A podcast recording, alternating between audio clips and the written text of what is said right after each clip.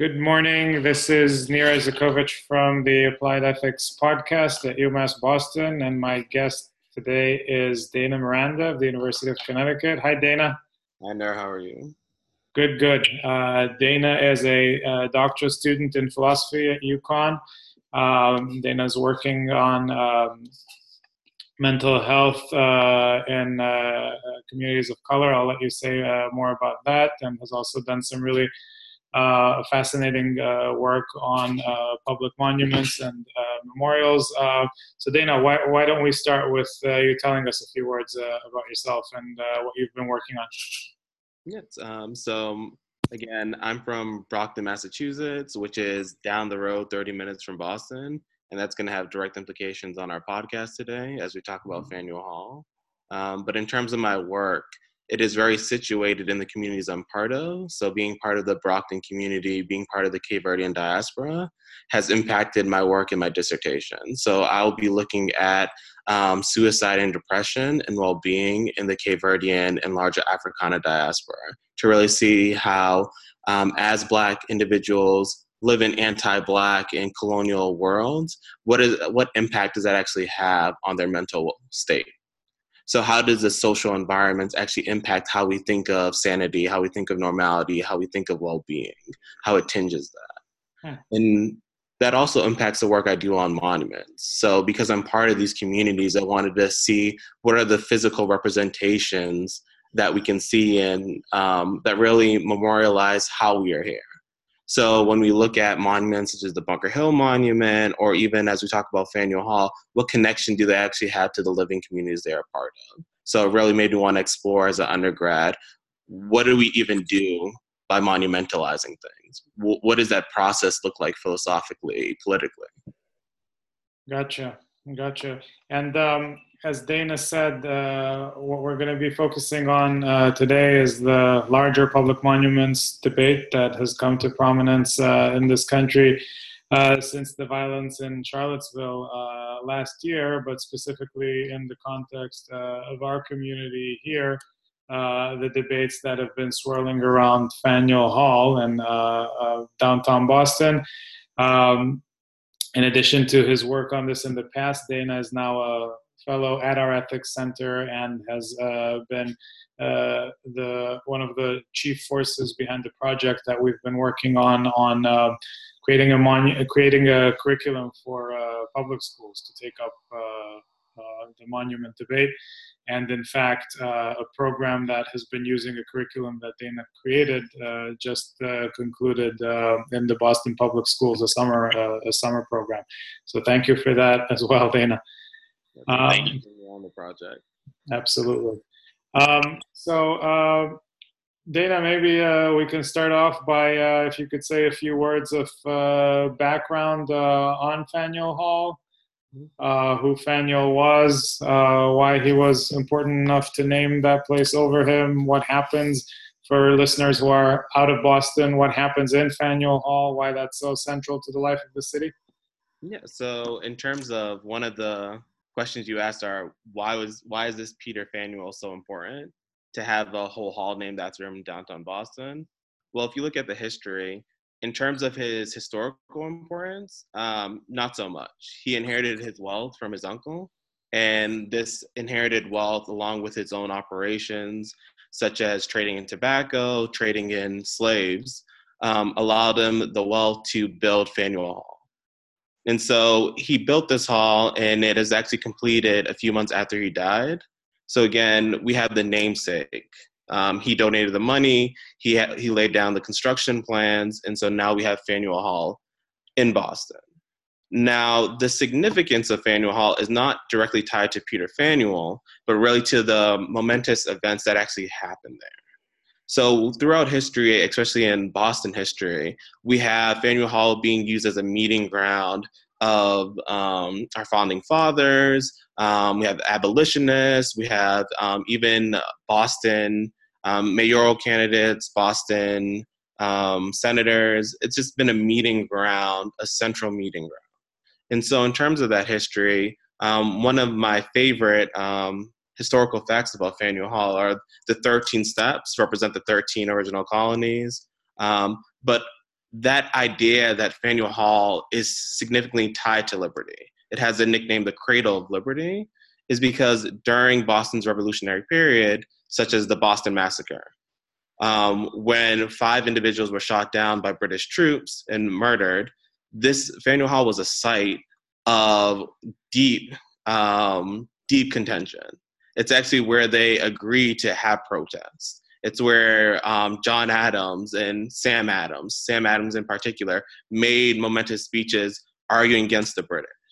So really is a meeting ground to say, like, hey, in terms of British rule, is a great site of fomentation. Wow. And then if we're moving into the 1840s, we then have abolitionists playing on this trope of the Cradle of Liberty.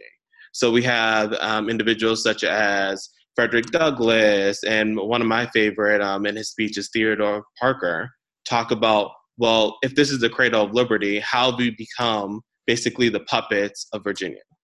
And Theodore Parker talks about this a lot, about how when we're really against this Fugitive Slave Act and we have these states' rights saying that there's no slavery in Massachusetts, how can we let an individual, specifically African Americans, be taken from Massachusetts? How are we beholden to the South? And so throughout Boston history, we have Faneuil Hall being served as a site where liberty is broadcasted, where liberty is defended. And so for me, that's this great historical significance of Faneuil Hall. And now you have like the trail of the Freedom Trail in Boston, where all students go and walk down and you end up at Faneuil Hall. Or you have students graduating at Faneuil Hall, or we have immigrants being naturalized at Faneuil Hall. Right, like myself, for example. Yeah, that's where I got my citizenship. So because of this history as the Cradle of Liberty, it becomes one of Boston's signature, most famous tourist attractions, one of its main symbolic sites. How does the current controversy around the name of the place begin? What's the larger context? So I think for many people that are in the greater Boston area or grew up in Boston, I didn't really know who Peter Faneuil was. I knew what Faneuil Hall was. I've been to Faneuil Hall, but I didn't really know his history. It was just a name. And so it wasn't until I was in my mid-20s that I actually hey, who is this Peter Faneuil? And then you look up the history of, well, this wealth that provided the materials, that provided the founding of the Cradle of Liberty was based on, like most things in the country, slavery. So how do we reconcile ourselves to this truth, that the Cradle of Liberty was built on funds derived from slavery? Right. And in July, as far as I know, I'm sure there has been protests long before this, but the New Democracy Coalition, founded by Kevin Peterson, really argued forcefully that, hey, if Peter Faneuil owned slaves, and this is the Cradle of Liberty, and this is the main, a huge tourist site in Boston, do we not have to do something to reconcile this history? Do we need to do something that actually talks about this history justly? Mm-hmm. And so Peterson and his group has proposed renaming Faneuil Hall to Attucks Hall, after Crispus Attucks, who was the first individual who died in the War of Independence, who was also African-American. And we know he's indigenous, some say Wampanoag, but that African-American and indigenous roots as the first person who died for liberty. Mm-hmm. So not foreclosing that history, not saying or erasing history, as Mayor Marty Walsh said, that mm-hmm. if we change the name, we're erasing history. Mm-hmm. But Faneuil Hall will still be that site, but they want to rededicate it to another important individual mm-hmm. in Boston history. Right. Well, since you mentioned the mayor's point, so that's a point with a sort of, not necessarily the way the mayor makes it, but that's a point with a long intellectual history, right? In a way, at least dating back to John Stuart Mill and On Liberty. And the general point there is that if I understand it, the most generous rendering of the point is if you sanitize public space from disturbing speech, as it were, right? You decrease people's attachment to the causes that they're defending. You create a future in which people don't even ask the question, right? So part of Mill's robust defense of free speech is that his famous term is, or a paraphrase of his term is, that if you take offending speech, and this is not exactly speech, it's an offending public artifact or whatever you want to call it, if you take that out, then the sentry falls asleep on their shift, right? It seems like there's no enemy at the gate, there's nothing to worry about, and so on and so forth. So I take it that that's the kind of most robust version of the mayor's argument, namely, we have to have this remain. Maybe we recontextualize, maybe we add plaques, maybe we add some kind of public artwork, but we have to have the place continue to be named Faneuil Hall so that it agitates people, so that it frustrates people, so that it offends people, so we never forget. What do you think about that argument? So I have a couple issues with the argument. And first, let me say, give a more generous reading of the mayor's statements. So he said, in particular, we can't erase history, but we can learn from it. But he also said in the following sentence that 30 years from now, individuals won't even know why we changed the name Faneuil Hall to whatever. If it's Attucks Hall, if it's another individual, they wouldn't even know. Right. But in terms of your Millsian argument, that if we erase these problematic or offensive speech, monuments from public history, the watchmen will forget. But for me, if we look at the current history of who's actually being offended, well, it's mostly minorities and people of color in the country that are offended at certain parts of history. Right. In terms of the offense, it's a lot of historical arguments. It's not saying that this is walking past this monument every day is offensive to me, like this is upholding someone that owned slaves. That is an argument being made, but there is also deeper historical and philosophical arguments, such as, well, these monuments are only showing one part of the history. Right. But when people talk about Faneuil Hall, they're talking about the long history of it being the cradle of liberty. Right. And only a small portion of it, and this was founded and due in part to slavery. Right. But there's no direct correlation between that liberty and slavery part. Right. And so I think what Kevin Peterson and the New Democracy Coalition and others across the nation are really arguing for is to actually look at that history justly, to see the Black side of history, to see how the history of this country was founded upon domination, was founded upon slavery. Yeah. But it also parallel has its freedom side. So how do we reconcile these two notions? Right. So what the New Democracy Coalition is proposing is simply saying, if we rename this Attucks Hall, what is lost? Right.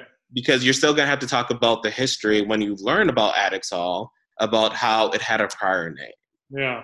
And what that prior name symbolized and why they went through that change. And so for me, when we have these modifications of historical monuments or these renaming portions, that doesn't mean that prior name gets erased in history. Right. You still have to learn about it. Yeah. You know, Dana, part of what I hear from you earlier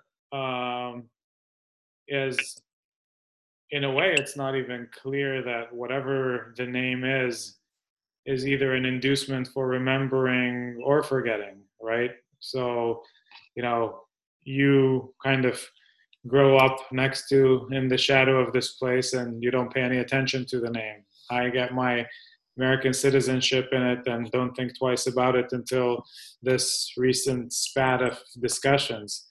So in a way, whether it's, you know, renamed Attucks Hall or whether it stays Faneuil Hall, it seems like something else has to happen in order to activate the million argument of people to stop and pay attention, right?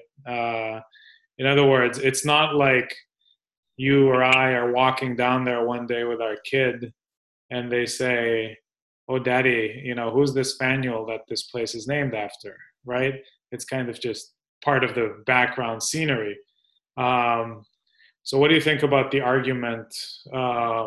And I know that I think this was what the artist in residence in the city, et cetera, was pushing for, of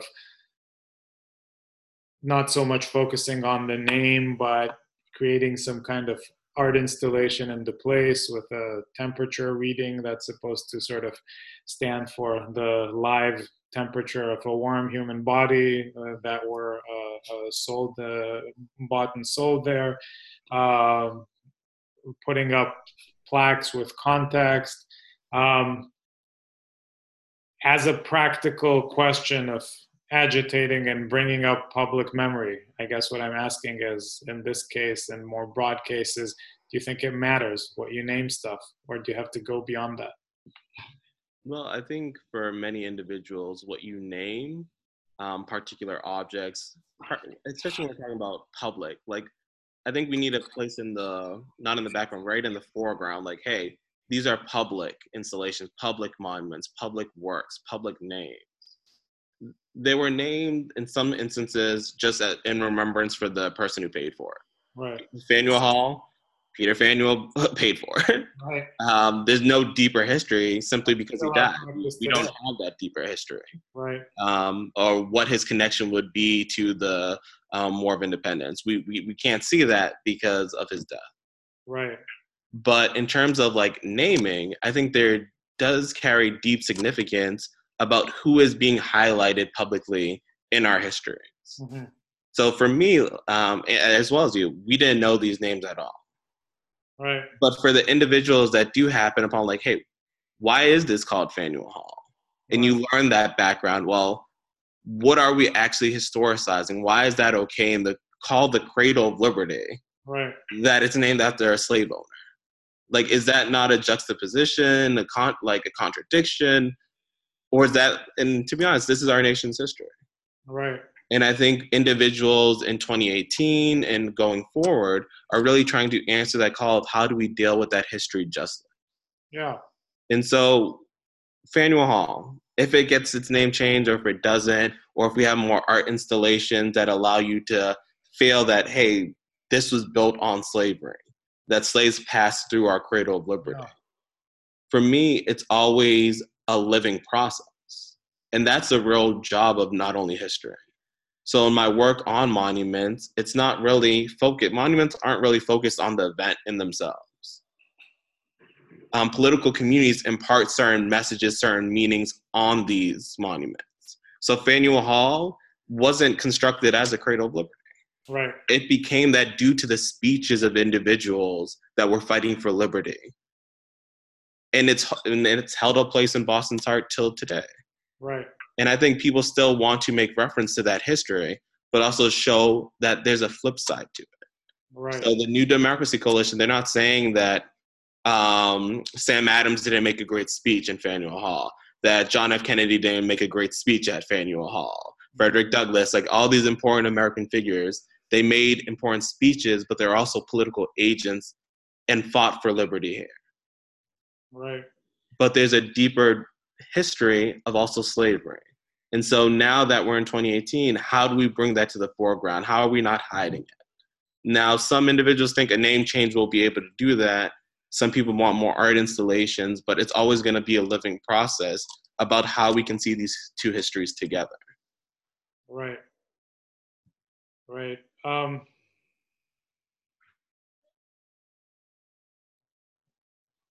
What, between those, if you were sort of designing policy around this, what would be your inclination? What would be your preference? In terms of like the art installation, renaming? Right. I think for me, I'm actually persuaded by Peterson's group in terms of like changing it to Attucks Hall. Mm-hmm. But still not forgetting that this. And in plenty of the speeches, like Theodore Parker's speeches, he constantly refers to not Boston as being beholden to Virginia in the South. He says, Faneuil Hall. Like, how could Faneuil Hall, the Cradle of Liberty, be beholden to slavery? Right. As an abolitionist, this is his argument. He's directly referring to the history of Faneuil Hall. Yeah. But for me, if we change it to Crispus Attucks, we're still imparting that there's a large history of Faneuil Hall in our city. But also Crispus Attucks, the first person who died for the War of Independence, who was African-American and indigenous, and all that history being overlaid. what if we renamed Faneuil Hall Attucks Hall and actually talked about that history? Because a lot of individuals don't even know Crispus Attucks' name. Mm, that's right. He was the first person who died for liberty.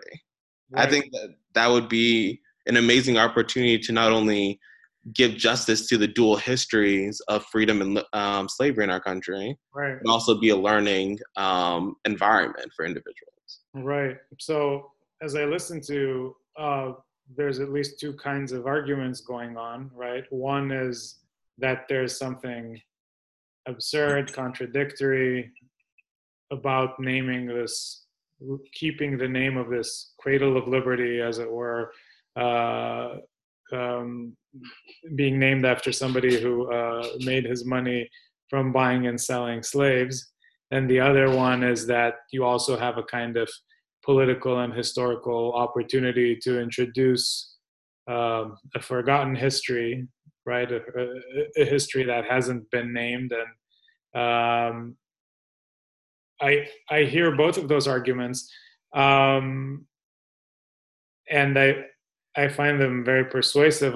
I wonder if there isn't a third kind of argument that I honestly never quite hear coming up in the debates around public monuments and public memorials. At least I don't hear very often.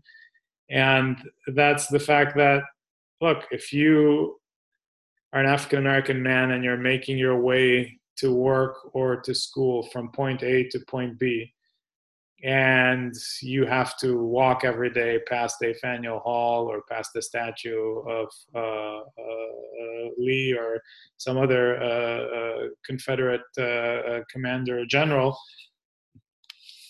the phenomenology of that is troubling.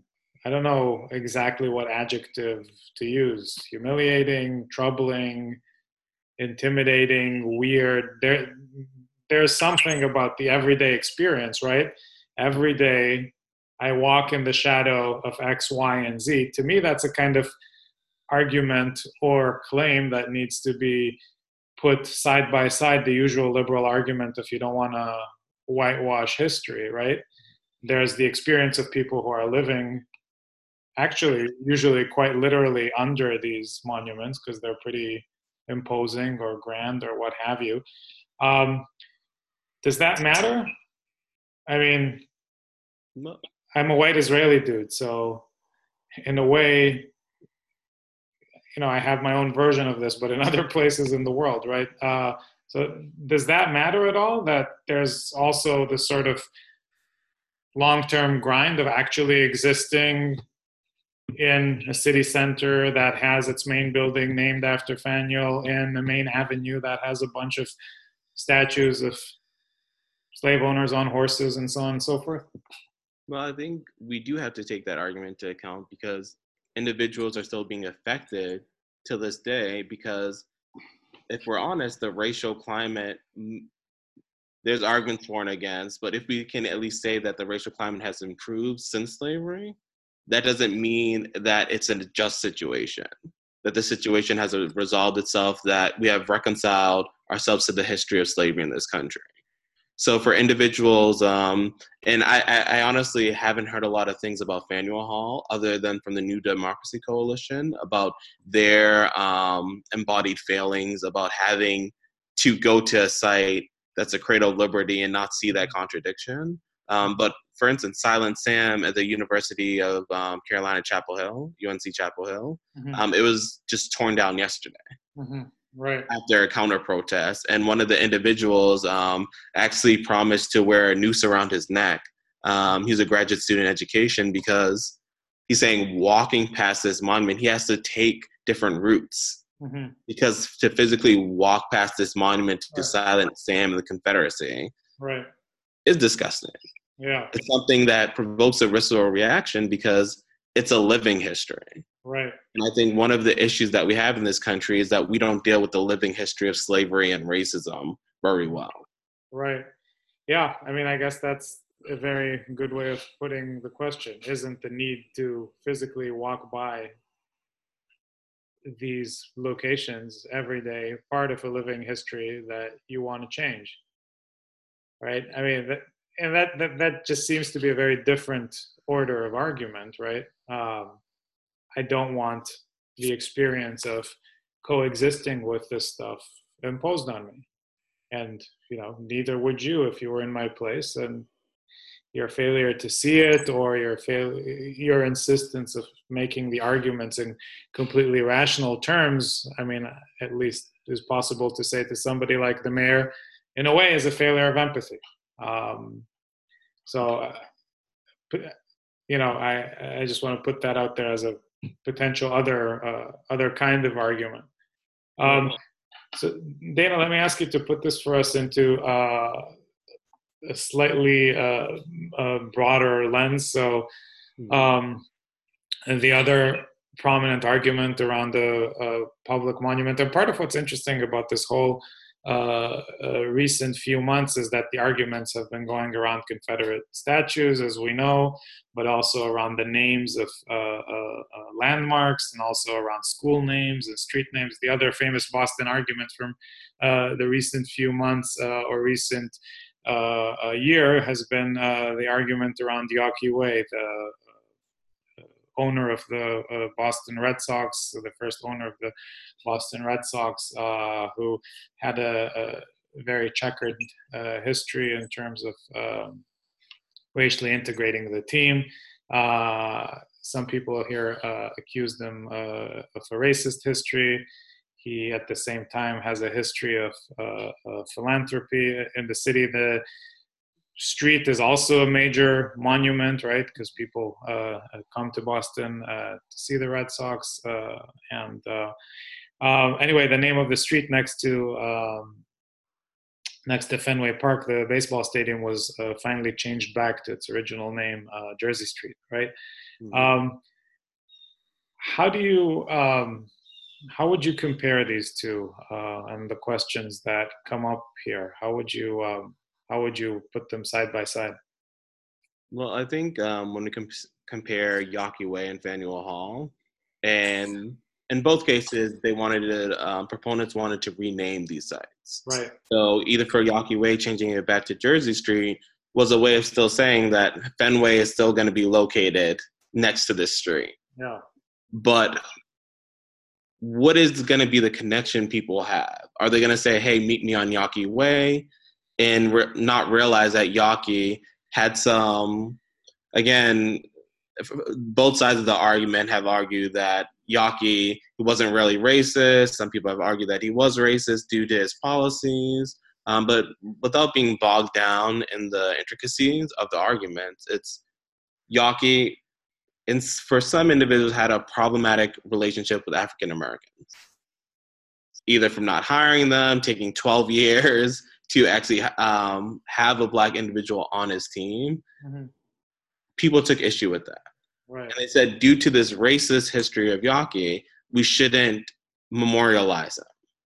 Now with Faneuil, we just have his history of, yes, he was philanthropic, like Yawkey, but he also made a lot of money due to owning slaves. Now, owning slaves and not hiring Black people are not the same, even if we can both call them part of racist operations. Yeah. Now, for me, the interesting part is when we talk about Yawkey or when we talk about Faneuil, it's about our different conceptions and philosophical conceptions of what do we do when we memorialize or monumentalize an individual or an event. Now, for some people, it's just about looking at this history as, well, we're celebrating. So the reason why people have issues with Silent Sam, Robert E. Lee, is because when we talk about there being a monument in a public space, some individuals see this as celebrating that individual. You're approving of this individual, right, in all their actions. Right. Or you're approving them for his contributions and philanthropy for white individuals, even though he wouldn't hire Black people or even though he owned slaves. Right. So it's that hidden celebration and official stamp that gets conflated with a monument. Yeah. And on the other hand, we have more philosophical, historical arguments that really when we monumentalize, and this is Hannah Arendt's argument, that a monument is about remembrance to both our good and bad deeds. Yeah. it's a historical project, it's just remembering. And we have a lot of historians making these same arguments. And this is why a lot of historians, not all of them, but a lot of historians are against name changing or against replacing or removing monuments. It's because, no, we need an accurate historical record, and this is our history. Yeah. It's neutral in that sense. Right. But if we take Arendt's argument seriously, then there's nothing against monumentalizing the Stalin and other monsters, right? Well, that's the thing with anything with Hannah Arendt, is that when she really praises the treatment of the Trojan War. So Homer praised the Trojans as much as he did the Greeks. Mm-hmm. He had as much praise as Paris as he did Achilles. Yeah, he gave an accurate, or for our sense, it's very poetic still. But he at least tried to capture these two competing factions. Right. And Arendt takes that to say, like, when we look at American history in particular, slavery and freedom coexist. Mm-hmm. Now, in other points, like in Eichmann in Jerusalem, she also says that reconciliation has a merciless boundary, in the sense that it's not revenge, it's not forgiveness. It's saying that at a certain point, this ought not have happened. Yeah. So we're talking about Stalin, totalitarian regimes. She pointedly states that, no, this is something that we have to draw a merciless boundary and say this should not have happened. Yeah. Now, she doesn't talk about monuments to Stalin, monuments to Hitler. But I think we can take from these two accounts that there's some contradiction, but also an active process that we have to decide about. And this is our Arendt still, to think what we are doing. Yeah. So as political communities, when we have these monuments, are we going to have monuments to both our good and bad deeds in this country? Yeah. And how can we do that faithfully? I mean, part of the problem is that monuments exist in public space. And for your average member of the community, the naming of a street or the naming of a statue or the naming of a public gathering place, I don't think they conceive of this in the sort of complicated way of this is meant to float history. They conceive of it as this is meant to celebrate X, Y, or Z, right? And I mean, I think part of what's at issue with a position like Arendt's is this realization, right, that history is more complicated than the monument. That for many of us, we have checkered histories, right, which include both awful deeds and better deeds. Maybe something like that is correct about Yawkey, with both a history of racism and a history of philanthropy. None of that gets expressed in naming a street after him, right? Or if we take a different, like if we distance ourselves to, you know, a more famous example, somebody like Churchill, with on the one hand his awful colonial history, and on the other hand his heroic World War II history. Now, does a heroic statue of Churchill sort of, you know, sort of defiantly walking into the wind with his cigar, or, you know, the, all the other famous images of him, do they capture any of that complex? I mean, is there even a way with the monument to capture any historical complexity? Well, I think individuals that design monuments really try hard, especially in our modern day, to capture that history. So the monument to the Vietnam War, right? That was very intentional. Like, how do we do justice to the complicated history? Right. Of the Vietnam War, right, and how it divided our country, and it people still have divided feelings about that. Yeah. So how do we design a monument that can capture that? That's a great point. It seems like there's some conceptual poverty for us if we have to call both that and the statue of General E. Lee in Charlottesville a monument. Well, I think there are different monuments. Different things, right? What? I'd say that there are many different forms of monuments. And again, the statue to Robert E. Lee or these older statues are in a different time period. But they're still standing today. Right. So in terms of when we look back and say, history is always going to be complicated than monuments. Mm-hmm. And monuments will always have this, in a sense, self-referential tone. Yeah. That what they're referring to can be different in different places and times. That they're not referring only to individuals and events, but also are constantly interacting with how the public thinks of this event, this individual, this monument. Hmm. So when we have Faneuil Hall in 2012 or 2017, 2016, it's not that big of a controversy. People are still visiting the site, still walking the Freedom Trail. You're not having big opposition. But now that it's come into the public about what does this hall mean to us as a city? And Peter Faneuil, like, how do we reconcile his personal history, his slave ownership, with the cradle of liberty idea? And so for me, when we have monuments, when we have, if you're not going to completely redesign Faneuil Hall, then it's really talking about like, well, with the name, certain processes, how can we deal with this history adequately? Hmm. And so even if right now, past monuments, they don't do a good job of telling both histories. How can we as political actors, political communities, and all these processes are democratic, except for the toppling of monuments. That's a different form of democracy at work. But some will call it vandalism. Some will call it vigilantism. But either way, these are political communities coming together, telling us that the monument signifies something else. And we have competing ideas. Right. And so for me, it's always an opportunity to say, like, how are we going to do this history well? Right. It's actually interesting to contrast some of the images yesterday from Carolina with some of those famous images of the Iraqis toppling the Saddam Hussein statues in 2003. So we celebrate one, condemn the other. Right. It's always interesting how people relate to monuments. Right. Because for the most part, you can walk past Faneuil Hall, not care about it at all. Mm-hmm. And now you learn a hidden history, a hidden meaning, and now it becomes important to us. Right. It becomes something that we have to judge. We have to think about critically and see what are we to do. Right. So a couple more arguments that come up and that I'm sure that you heard about in this context pretty regularly, which I think it's important for us to touch on. One is the sort of retroactive judgment argument, namely that it's a little too easy in 2018 to export our contemporary moral judgment to a period that didn't share those values. And so,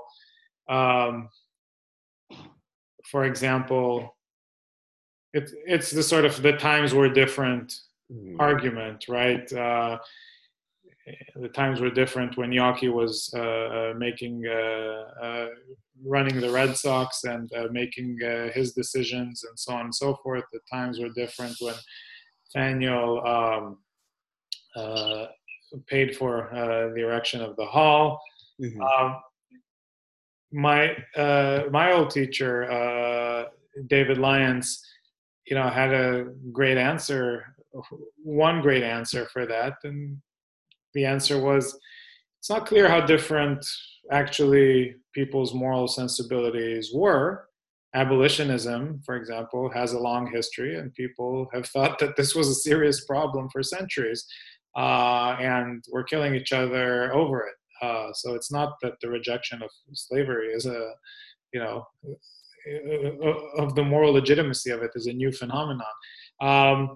But what's your sense about the retroactive judgment of history that's involved in the renaming argument?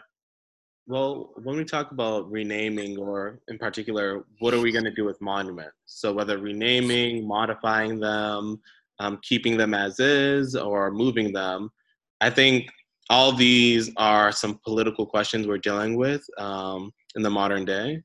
But when we talk about monuments, I don't actually think about it as, well, how are we revisiting history and making moral political judgments on communities and individuals?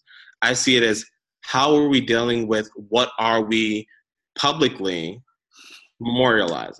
Again, because of memorializing and history are two different things. So we can look at the history of Yawkey, look at the history of Peter Faneuil or other founding fathers in our nation, and make moral judgments about what they did and did not do.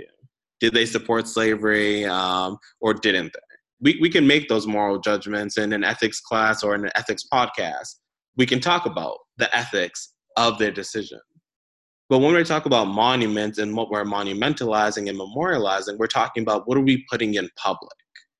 Right. And what is it representing? Because you're doing it in public. We're not talking about a history book or online resource or just teaching your students. We're talking about this is a public act. And what is the public significance of having this object up? What is the public significance of even naming it Yawkey Way in the first place? Right.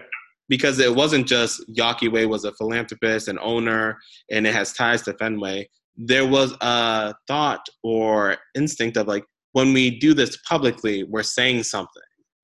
We're giving him recognition. We're giving him celebration for the things that they did to the city. So what Yawkey did to baseball in the city. Right. But Peter Faneuil, his donation allowed this to be a meeting ground for revolutionary fighters, for abolitionists. But at the same time, I think when we talk about the public significance, we also have to talk about that publics are continuously evolving and changing. And right. Publics, communities will always have different relationships to historical objects and events. Right. So if we erect something in 1913, it doesn't really matter the date. But if we erect something at that particular time period and say, like, this is in celebration of this individual, well, for that community, a community erected it. They had a public significance to erect it, even though it's talking about history. Now, as we look forward, we didn't erect these statues, we didn't erect these halls. But as a political community that's still involved with them, I think we do get a say in what is their meaning? Or is this something we don't want to have meaningful at all? So people could have made the argument that for Hitler or Stalin, hey, that's part of our history. We're going to keep their monument up. We're not going to sanitize. Like, this is part of our history. We don't agree with it, but that's foreclosing the fact that it has a public significance. Right. People have a relationship to these histories. And so when we're talking about slave owning and racism in this country, there are a lot of individuals that have negative relationships to that. Right.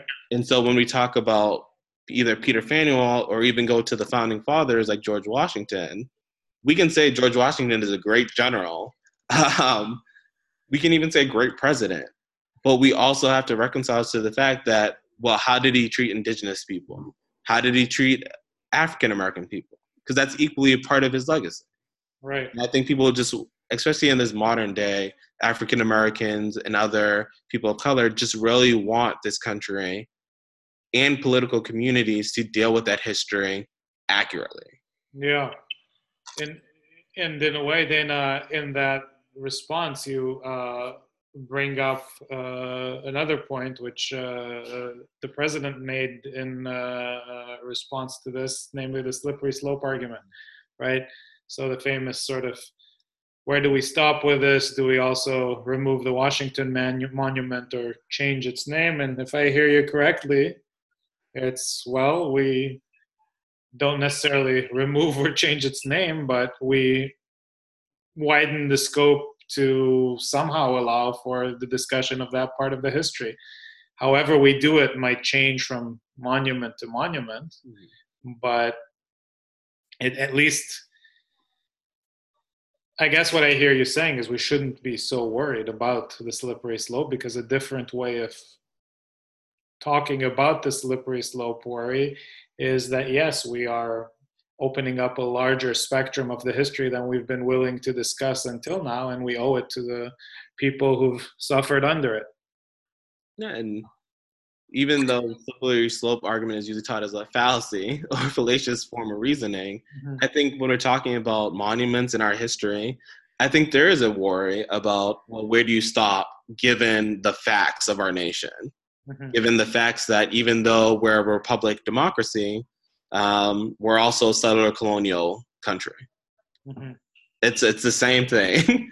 And so for me personally, when we talk about our founding fathers, when we talk about George Washington, for me as an individual that lives in political communities, social communities, that just lives in the United States, for me it's about seeing the monuments we have in place, seeing the political situations.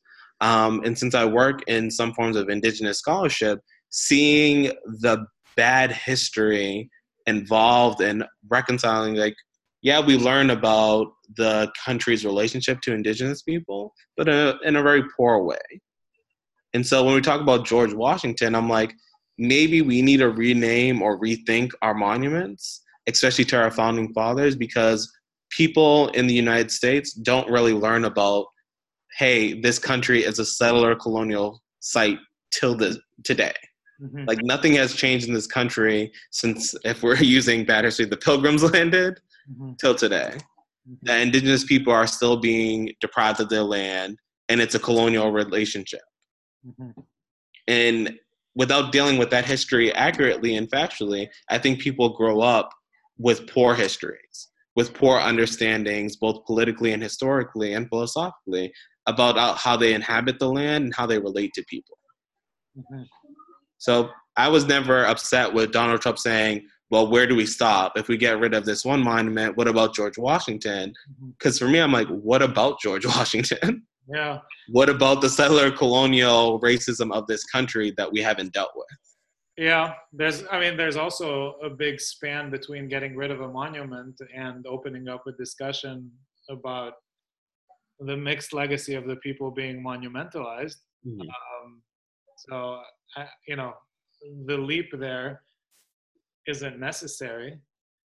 But then in this context, and following up on this point that you make around these monuments exist in public space, they're part of people's public experience, one objection is, that's right.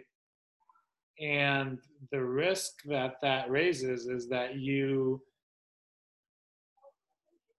how should I put this? That you turn these monuments into red herrings, mm-hmm. right? And that the discussion around those then becomes so monumental. And in an earlier podcast with Glenn Lowry of Brown, he brought up something like this. I hope I'm doing justice to what he said, but essentially the agitation and upset that is generated by the discussion of these high value, high status, high visibility spots is so potentially explosive that you foreclose actual practical agreements that you can reach on the ground. So you end up, exploding two discussions that say, you don't respect my legacy, you don't respect my legacy.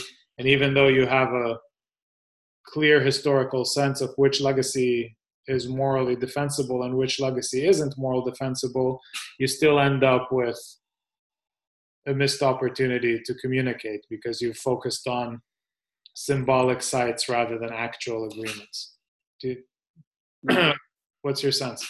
So I understand the point being made and where it's coming from about, mm-hmm. it's similar to arguments about, well, if we're focused so much on these symbolic monuments, then we're actually not dealing with policies and procedures or laws. Like, we're actually not changing things. Like, if you change a monument's name, like changing Faneuil Hall to Attucks Hall is not going to improve racism in the country. Right. It's not going to be a fix-all. That's the argument. Yeah, or it might make it worse, I guess, is also the argument. That's also a point because of the deep contention being put in place and deep divisions being fostered. But for me, this sense of what's actually going on in the ground, it's not happening alone. The individuals that are trying to change the name of monuments, like the New Democracy Coalition, is not called the Faneuil Hall Name Change Association. It's the New Democracy Coalition, and they're forming at the ground level or in the grassroots political communities. They're forming ways of gathering people and communities to really argue for what they want this country to be, and that's democratic. And for instance, for individuals that are fighting or having deep contention over these monuments, it's showcasing almost in a sense a blind spot or a silence in this country. So for individuals that can't talk about the racism in the country, you can talk to them about a monument, about how they feel, and you'll get these hidden silences suddenly being talked about. Or with Faneuil Hall, that's a blind spot that I had that wouldn't have come up if not for individuals arguing for the change of its name. I wouldn't know about Peter Faneuil Hall if people weren't trying to change the name of Faneuil Hall. Right. And so for me, when we look at our own conceptions of what democracy looks like, I think it can be agonistic at times, that individuals have deep disagreements. And I think we as political actors, as theorists, as academics have to acknowledge that not everything that's on the political table, people are going to agree with or come to a common ground or common consensus. Right. At the end of the day, they can be deep disagreements, and that's part of our political democratic process to say, at least with Hannah Arendt, since we've talked about her, no, reconciliation, that there's a merciless boundary for certain things. Mm-hmm. So when it comes to slavery, when it comes to genocide, when it comes to a lot of different issues in the country, we can say this ought not have happened. Mm-hmm. And this should not happen for our current political disagreements.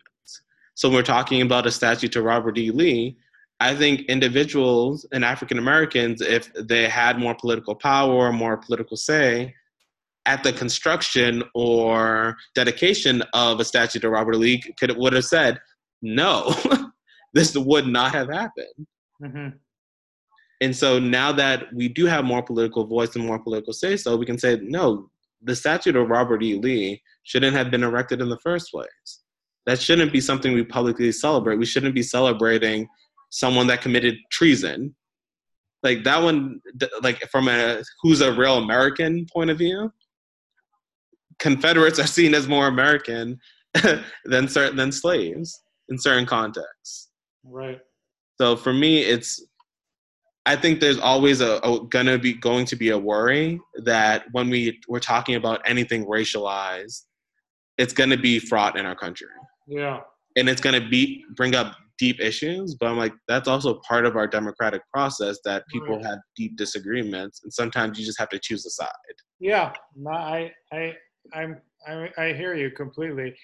The question of time is significant on these things as well. I think the force of the argument that you just made changes with how close or far we are to the beginning of a reconciliation process, if you want to call it that. So even though the moral force of your claim doesn't, so human rights abuses under Franco and Spain were bad after Franco died, and they're still bad today. Mm-hmm. If the Spanish had insisted about on talking about those immediately in the beginning of their transition to democracy, they would have probably blown it up. And, that there was a real argument for that. Mm-hmm. Part of the problem, and in a way that's analogous to what we're doing here, is, all right, there was a sort of dirty hands, tragic kind of justification for saying, all right, let's put these abuses aside and not engage in a process of transitional justice and coming to terms with the past and 1980 Spain, because things are too raw. But then people are still trying to say that right in 2018, or at least were trying to say that until 10 years ago in Spain, and they were called out as, you're full of shit. That's just not true anymore. Or we can now afford to take the risk. Or there is another set of injuries and deprivations that have to be addressed that is also poisoning our democracy. So as part of the agonistic, part of the sort of constant continuing management of conflict, it's almost like not only is there a merciless boundary on these processes of political reconciliation, that's exactly what they are. They're a process rather than a result.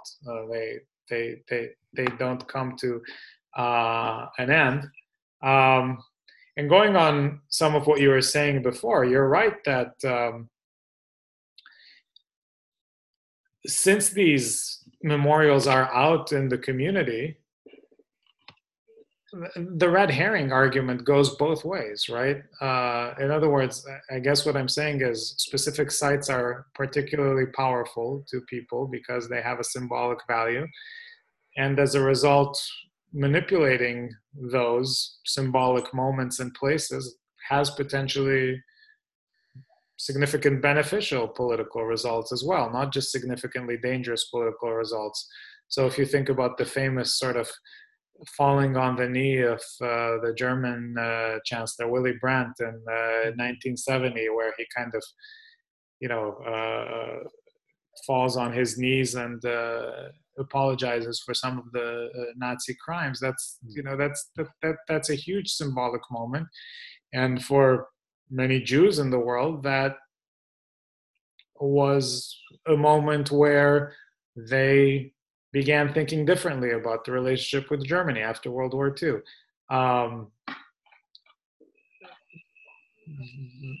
That's the force that symbolic moments can have as well. So to me, I guess what I'm saying is, to me, the red herring argument doesn't take seriously enough the political potential that symbols have to change how people relate to each other.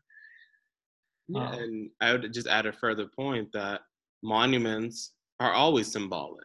Right. That these monuments, like, if we do nothing with them, then they're still very powerful symbolic objects. They have powerful meanings ascribed to them, and communities are still living with them.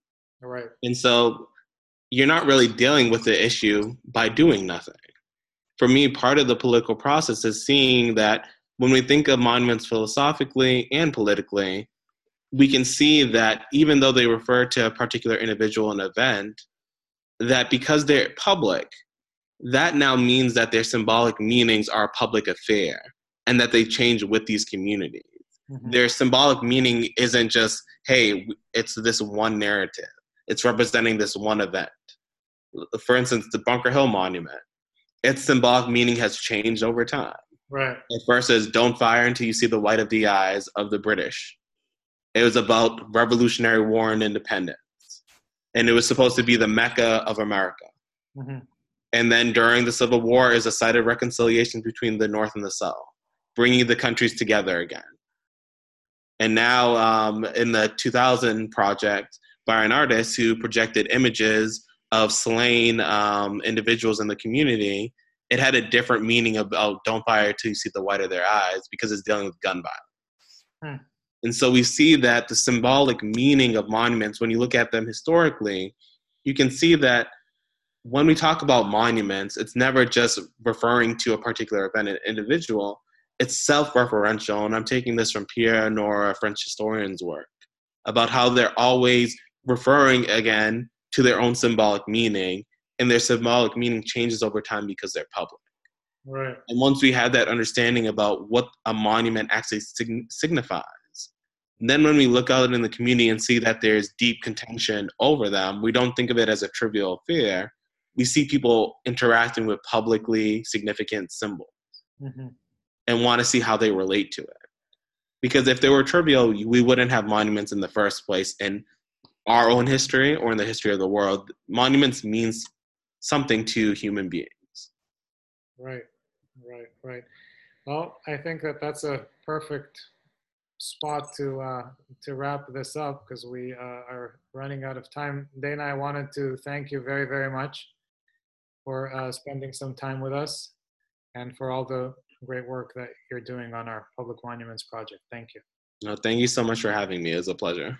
All right.